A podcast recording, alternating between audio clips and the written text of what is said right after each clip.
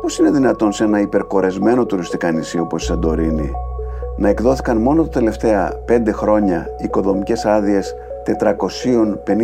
450.000 τετραγωνικών μέτρων; Πώς γίνεται ένας τουριστικός προορισμός που βουλιάζει από κόσμο το καλοκαίρι όπως η Μύκονος να υπάρχουν μαγαζιά που χτίζουν κάθε χρόνο παράνομα εκατοντάδες τετραγωνικά μέτρα πάνω στο κύμα; Γιατί οι κρατικές υπηρεσίες κάνουν πως δεν βλέπουν όταν σε δημοφιλή νησιά το κυκλοφοριακό πρόβλημα, τα βουνά των σκουπιδιών και οι καλυμμένες αποξαπλώσεις παραλίες υποβαθμίζουν το περιβάλλον και διώχνουν αντί να προσελκύουν κόσμο.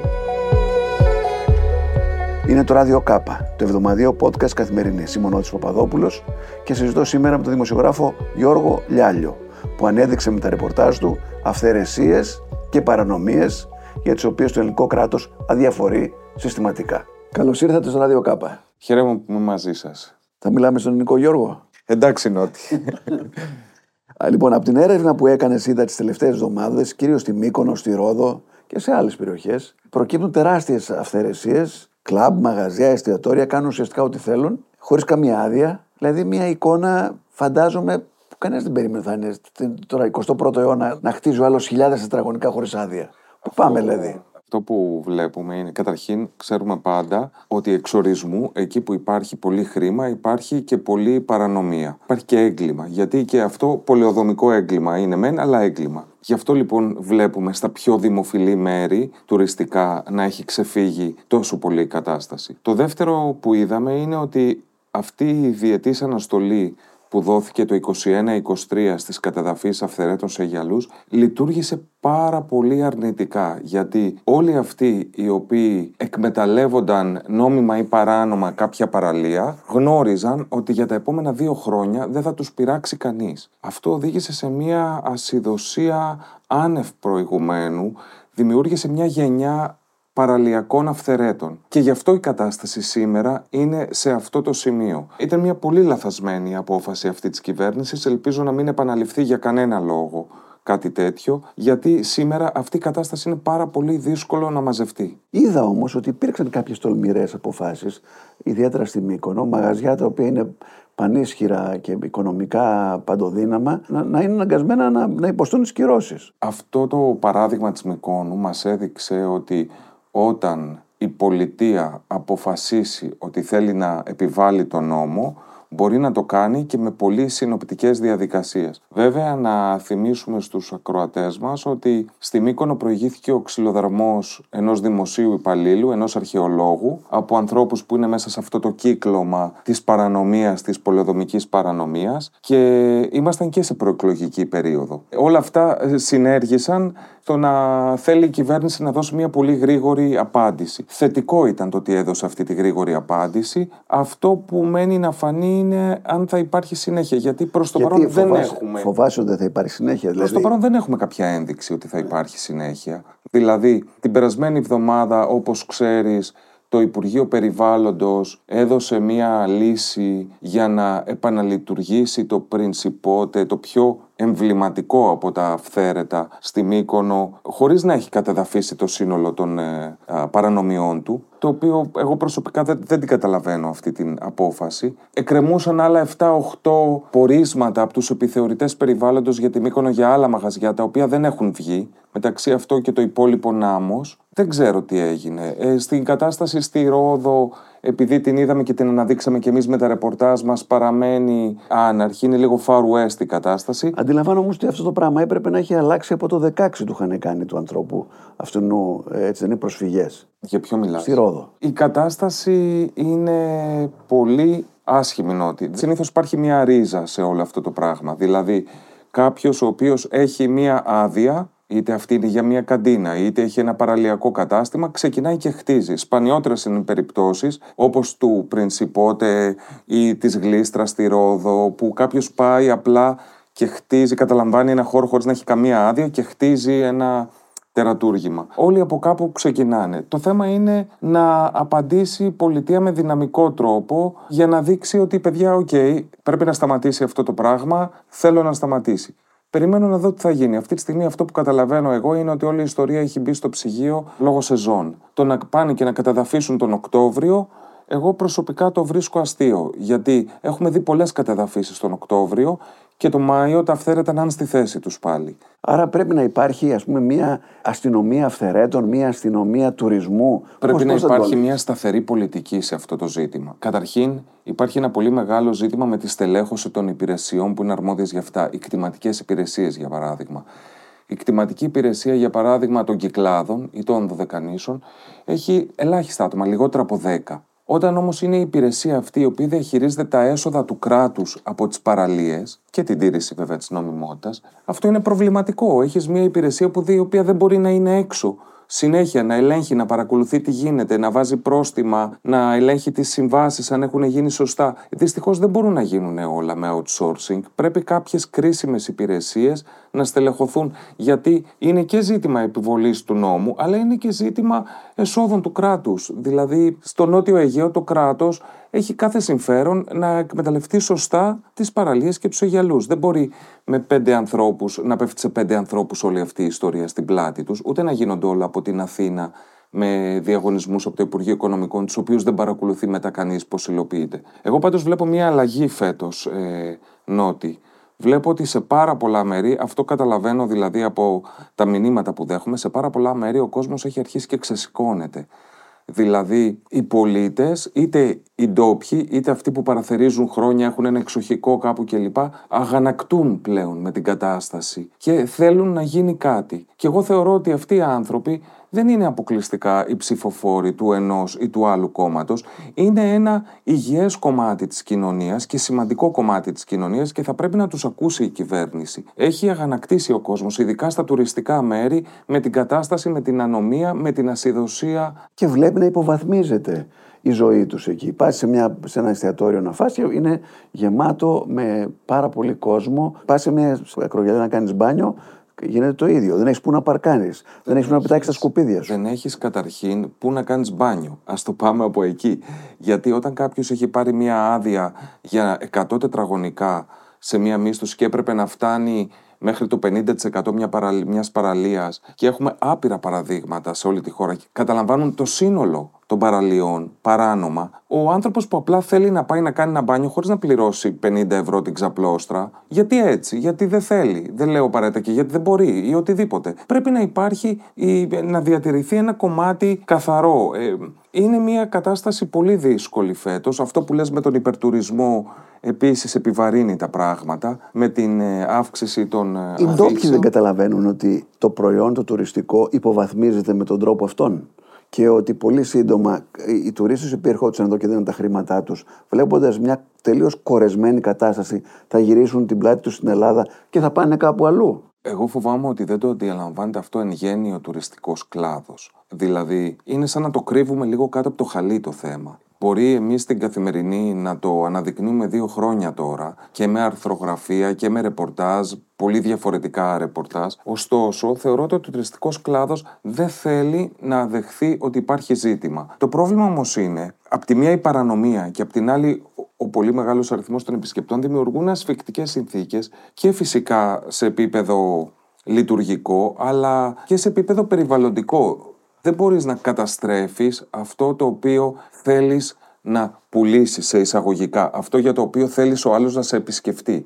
Όταν ο άλλος έρχεται στην Ελλάδα, δεν θέλει να πάει σε ένα ατελείωτο πιτσόμπαρο, θέλει να δει και το τοπίο, θέλει να δει και τη φύση, θέλει να δει την εντός εισαγωγικών πραγματική Ελλάδα και όχι ένα σκηνικό για τους τουρίστες. Κάποιοι βέβαια τοπικοί άρχοντες έχουν καταλάβει, το έχουν καταλάβει αυτό. Είδα ότι η δήμαρχος αυτής της Σύφνου προχώρησε και είπε εδώ: Βάλτε φρένο, γιατί αυτά που πάτε να κάνετε θα καταστρέψουν το προϊόν μας και θα επιβαρύνουν την κατάσταση. Το θέμα είναι ότι ακόμα και οι λιγοστοί δήμαρχοι που το έχουν καταλάβει δεν έχουν τη δύναμη να το κάνουν αυτό. Δεν μπορείς να το σταματήσεις εύκολα όλο αυτό. Οι δήμοι έχουν συγκεκριμένες αρμοδιότητες στα χέρια τους. Βέβαια είναι πολύ καλύτερο ένας δήμος που αντιλαμβάνεται την κατάσταση παρά ένας δήμος που υποθάλπτει την κατάσταση. Δεν θέλω να μιλήσω συγκεκριμένα, αλλά έχουμε και πολλούς τέτοιους οι οποίοι υποθάλπτουν όλη αυτή την παρανομία μέσα από Με τις το αζημίωτο πολλές φορές. μέσα από τις κουμπαριές των δημάρχων και των αντιδημάρχων, μέσα από τη μικρή και τη μεγάλη παρανομία. Εγώ φοβάμαι ότι όλα αυτά τα πράγματα θα τα βρουν μπροστά τους οι νησιώτες. Θα θα τα βρουν μπροστά τους μέσα στα επόμενα χρόνια.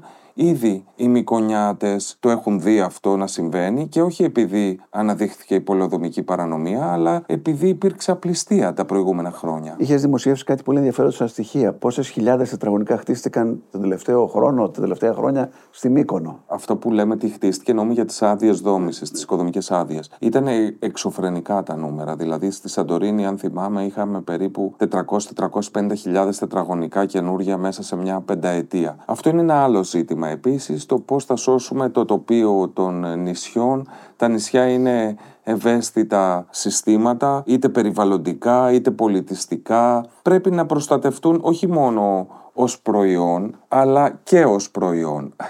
Σωστό. Πρέπει η να ομορφιά η προστατευτούν μοναδική για να αυτή της αφήσουμε δαντέλας κάτι- ναι. της, της Μεσογειακής, που είναι αυτό το νησάκι το μικρό το οποίο κρατάει κάτι από τον παλιό καιρό, πρέπει με κάποιο τρόπο να. Δεν ξέρω αν έχεις πάει ποτέ.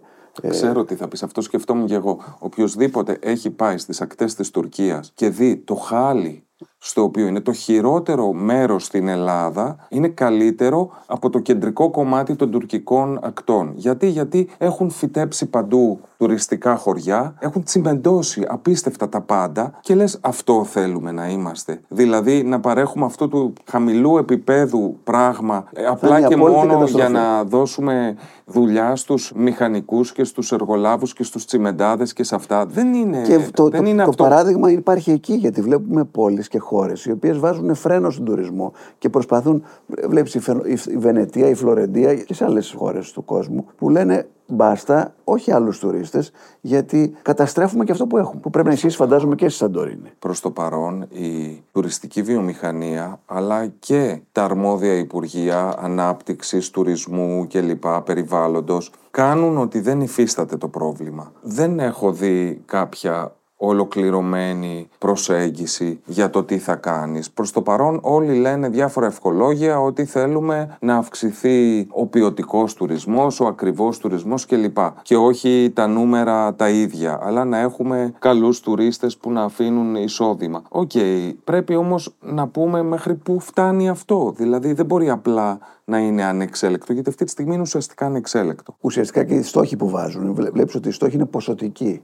Αντί να είναι ποιοτικοί οι στόχοι μας. Λέμε θέλουμε 50 εκατομμύρια τουρίστες μέχρι το 2050.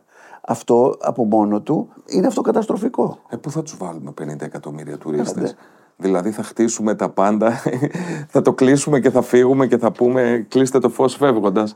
Ε, αυτός ο νόμος του, Χα- νομίζω του Χατζηδάκη που απαγόρευε τη δόμηση στα, εκτό- σε κάποια εκτός σχεδίου οικόπεδα είχε κάποιο αποτέλεσμα. Αυτός ο νόμος αφορούσε την κατάργηση των παρεκκλήσεων στην εκτός σχεδίου δόμηση, δηλαδή τη δυνατότητα του να χτίζει σε οικόπεδα κάτω των τεσσάρων στρεμάτων. Αυτό προς το παρόν έχει σταματήσει. Υπάρχουν επίσης και μια σειρά από αποφάσεις του Συμβουλίου της Επικρατείας που λένε γενικώς ότι πρέπει να υπάρξει μια αυστηροποίηση στην εκτός σχεδίου δόμηση. Όλο αυτό το πράγμα προκαλεί μια συζήτηση και προκαλεί και έντονα πάθη ε, αυτή τη στιγμή γιατί διακυβεύονται πολλά σε οικονομικό επίπεδο. Είναι ένα ζήτημα όμως το οποίο θα πρέπει να το δούμε με ψυχραιμία και με επιστημονικό τρόπο μέσα στα επόμενα χρόνια για να δούμε πού θέλουμε να πάμε και με ποιους όρους. Εντάξει, η λύση λένε όλοι είναι ο πολεοδομικός σχεδιασμός. Ε, μέχρι να φτάσουμε όμως να έχουμε πολεοδομικό σχεδιασμό, τι γίνεται, αυτό είναι το ζητούμενο. Τώρα, βέβαια, όλα, όλα αυτά είναι πάρα πολλά δι- πολύ διαφορετικά ζητήματα που όλα είναι μικρές ψηφίδες στο ίδιο ζήτημα. Το πώς χτίζουμε, το πώς αναπτύσσεται η τουριστική βιομηχανία. Για μένα, νο, ότι αυτό που πρέπει να μην είναι θέμα συζήτησης. Όλα αυτά μπορούν να είναι θέμα συζήτησης. Το πώς θα αναπτυχθεί η τουριστική βιομηχανία, πώς θα χτίζουμε στο μέλλον, πού θα κάνουμε. Αυτό που πρέπει να είναι εκτός συζήτησης πρέπει να είναι η νομιμότητα. Δηλαδή, ειδικά στις, στους Αιγιαλούς και στις παραλίες, για να γυρίσω σε αυτό που ξεκινήσαμε, είναι αδιανόητο να επιτρέπονται καταστάσεις τύπου μαφίας, ας πούμε, να εκμεταλλεύονται, αν- ε, να προσπορίζονται το δημόσιο χώρο σε βάρος όλων των πολιτών και αυτό το πράγμα να γίνεται κάτω από τη μύτη της πολιτείας και να το αφήνουμε κάθε χρόνο. Αυτό πρέπει πραγματικά να κηρυχθεί ένας πόλεμος εκεί απέναντι στην παρανομία, αν θέλουμε να κάνουμε κάτι. Το είδα ότι το Συμβούλιο της Επικρατείας παίρνει και αποφάσει και σταματάει και επενδύσεις. Άμα βλέπει την υφέρουσα ικανότητα. ικανότητα. Είναι μιας συζήτηση κι αυτή. Το οποίο είναι σημαντικό και αυτό. Είναι μπορεί να χτίσει τα λογικό. πάντα. Είναι λογικό. Ε, βέβαια, Η αλήθεια είναι ότι καλό θα ήταν να μην χρειάζεται αυτά τα πράγματα να συμβαίνουν, δηλαδή να μην χρειάζεται να σταματήσει μια επένδυση στο Συμβούλιο της Επικρατείας, αλλά να τη σταματάει το δημόσιο νωρίτερα μέσα από τους αδειοδοτικούς μηχανισμούς του και να λέει «Όπα, δεν θα αδειοδοτήσω άλλες μεγάλες τουριστικές αναπτύξεις σε τουριστικά νησιά». Δηλαδή δεν θα στείλω άλλα τουριστικά χωριά στη Μύκονο, στη Σαντορίνη, στην Πάρο, στη Ρόδο, στην Άξο, στα μεγάλα νησιά. Θα τα στείλω εκεί που δεν υπάρχουν πολύ μεγάλες τουριστικές υποδομές, αν ενδιαφέρονται οι επενδυτές. Στοιχείο, ας πούμε. Ωραιότατο νησί, πάρα πολύ μεγάλο, δεν έχει πολλές τουριστικές υποδομές. Λέω ένα τυχαίο παράδειγμα. Δεν χρειάζεται όλα να φτάνουμε να τα κόβει το ΣΤΕ. Ωστόσο, το ΣΤΕ ουσιαστικά αυτή τη στιγμή κατευθύνει τις εξελίξεις σε μεγάλο βαθμό λόγω της απροθυμίας της πολιτείας να αντιμετωπίσει το ζήτημα. Πάντως, όλο αυτό το πλέγμα είναι ένα τεράστιο θέμα για την ανάπτυξη της χώρας. Διότι αν εδώ αυτά που κάνουμε πάνε κόντρα στο συμφέρον της χώρας, θα βρεθούμε πολύ σύντομα το 25% που είναι περίπου που βγάζει η χώρα οικονομικά από τον τουρισμό, να το παίρνουν άλλες χώρες.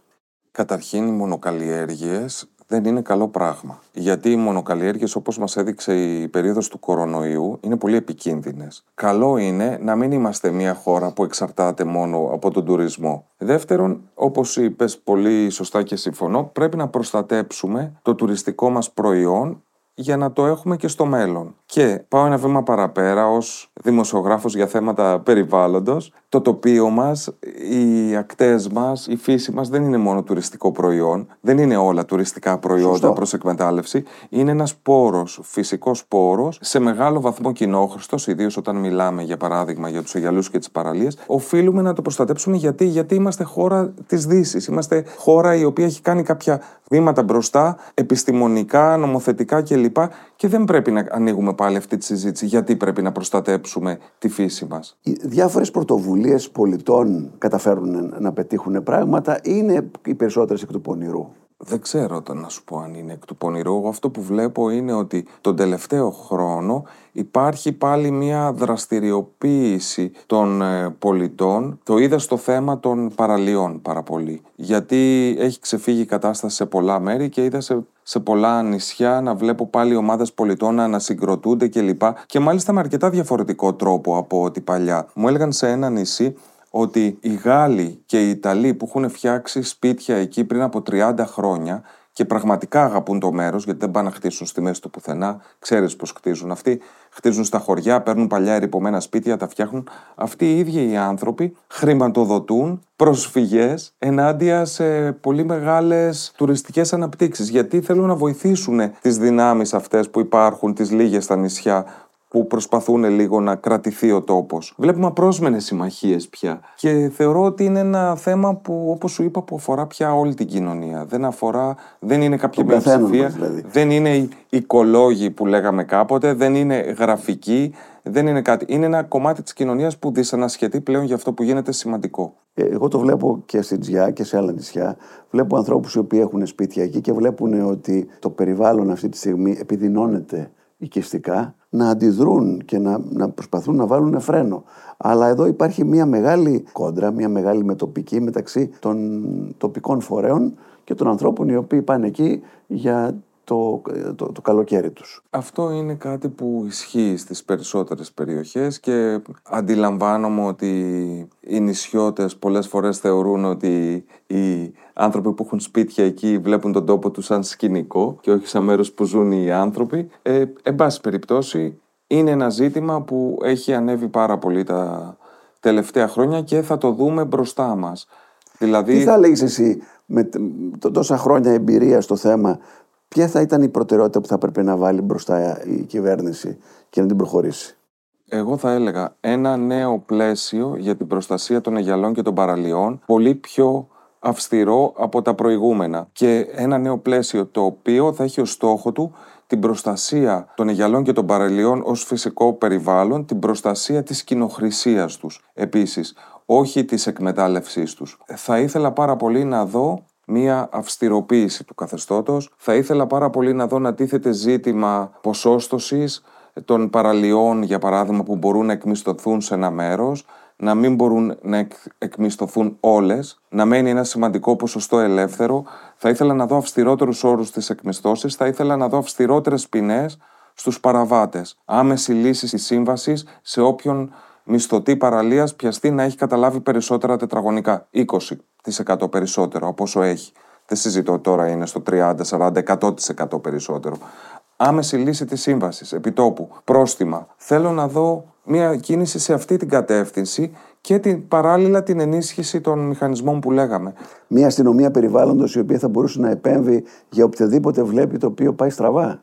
Δεν ξέρω, Νότι. Εγώ θα ήθελα να δω να ενισχύονται οι κτηματικές υπηρεσίες, οι επιθεωρητές περιβάλλοντος και οι υπηρεσίες δόμησης. Αυτοί οι οποίοι είναι γύρω από την προστασία του δομημένου περιβάλλοντος και ειδικά εκτιματικές υπηρεσίες εμπροκειμένου στα μέρη που έχουν ζήτημα.